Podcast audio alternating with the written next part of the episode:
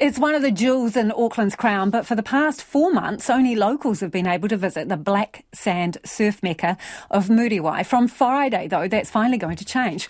Auckland Council announced this afternoon that the cordon on the corner of Waitea and Oaia roads will be lifted at 6am on Friday.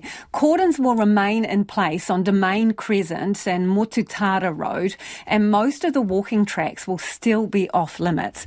But visitors will be able to head to the local businesses and, of course, to visit the famous beach. Well, joining me now is Auckland Council's Deputy Group Recovery Manager, Mace Ward. Kia ora, Mace. Can you just be really clear with us? I mean, where can people go and what remains off limits?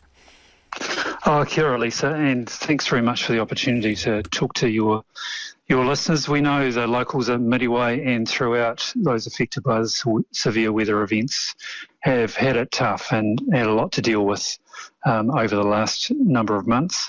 Uh, but for Muriwai, it is um, pleasing to be able to allow uh, the community back to um, what's a really important beach and a, and a destination.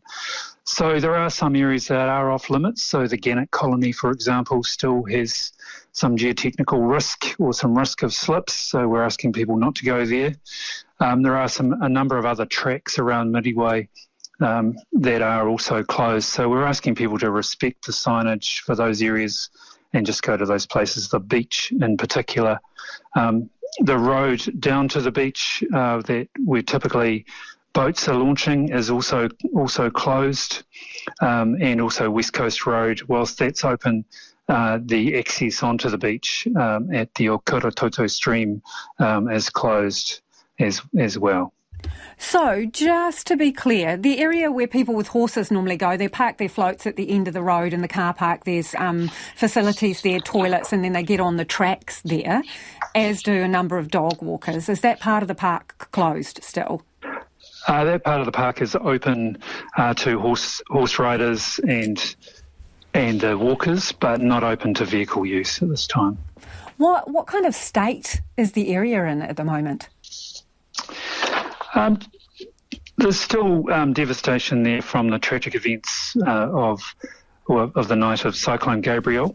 Uh, so we're and that's why the, those cordons are in place where there are still safety concerns and where um, you know people's properties uh, um, are severely impacted. Are, are there areas that you think that well they'll always remain too dangerous to to be able to visit again? You mentioned geotech and, and the Gannet colony. Sure, that process is being um, undertaken in terms of the housing, uh, those ho- homes and houses that have been affected, and that we'll know the, the detail of that by the end of August. Um, and that's our priority for that community to give them greater certainty about where properties um, can still continue to be lived in and where there is a significant risk um, in the future. And the same situation exists for the park as well, um, for the Gannet colony and uh, the road down to the beach. One of our other programs, First Up, now they had an interesting report this morning about daredevils, basically, that have been climbing up and abseiling down slips at Piha, and they're putting themselves in danger. Have you seen any of that kind of behaviour or bad behaviour at Muriwai too? Uh, we haven't seen that behaviour at Muriwai. Um, typically, there been, has been some use of tracks that are closed and we're asking people generally whether that's a Piha or Muriwai, um, you know, respect the signs, um, respect the community that's been impacted, um, and those signs and those closures are in place for for your safety, uh, and there's no need to to abseil down cliffs um, and put yourself at risk, where, and then put other people at risk who may need to come and rescue you or recover you.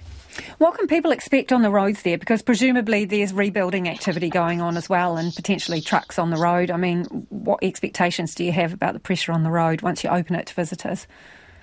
So we've been working with the community and with Auckland Transport in particular on on the road, uh, Road that goes down into Muriwai. Um, and we have put some traffic management in place to slow people down to 30 kilometres an hour. So we're asking people to go slow, take care, be respectful. No parking on that road. It is um, the road is quite capable of taking that traffic, but we are also asking people don't rush out there if you don't have to. Um, we over time we're doing some work at the moment on Motutara Road, which is the main entry into Muriwai Beach and the Muriwai community. And we anticipate that may be off to be opened in the in the coming weeks. Uh, but we are asking people to be respectful, drive safely, uh, drive to the conditions, um, and give consideration to that community that's gone through um, a lot over the past four months. Thank you for joining us. That's Mace Ward, who's Auckland Council's Deputy Group Recovery Manager. So that's from Friday, 6am, and it's a partial opening and access to Muriwai for visitors, previously been closed to everybody but residents.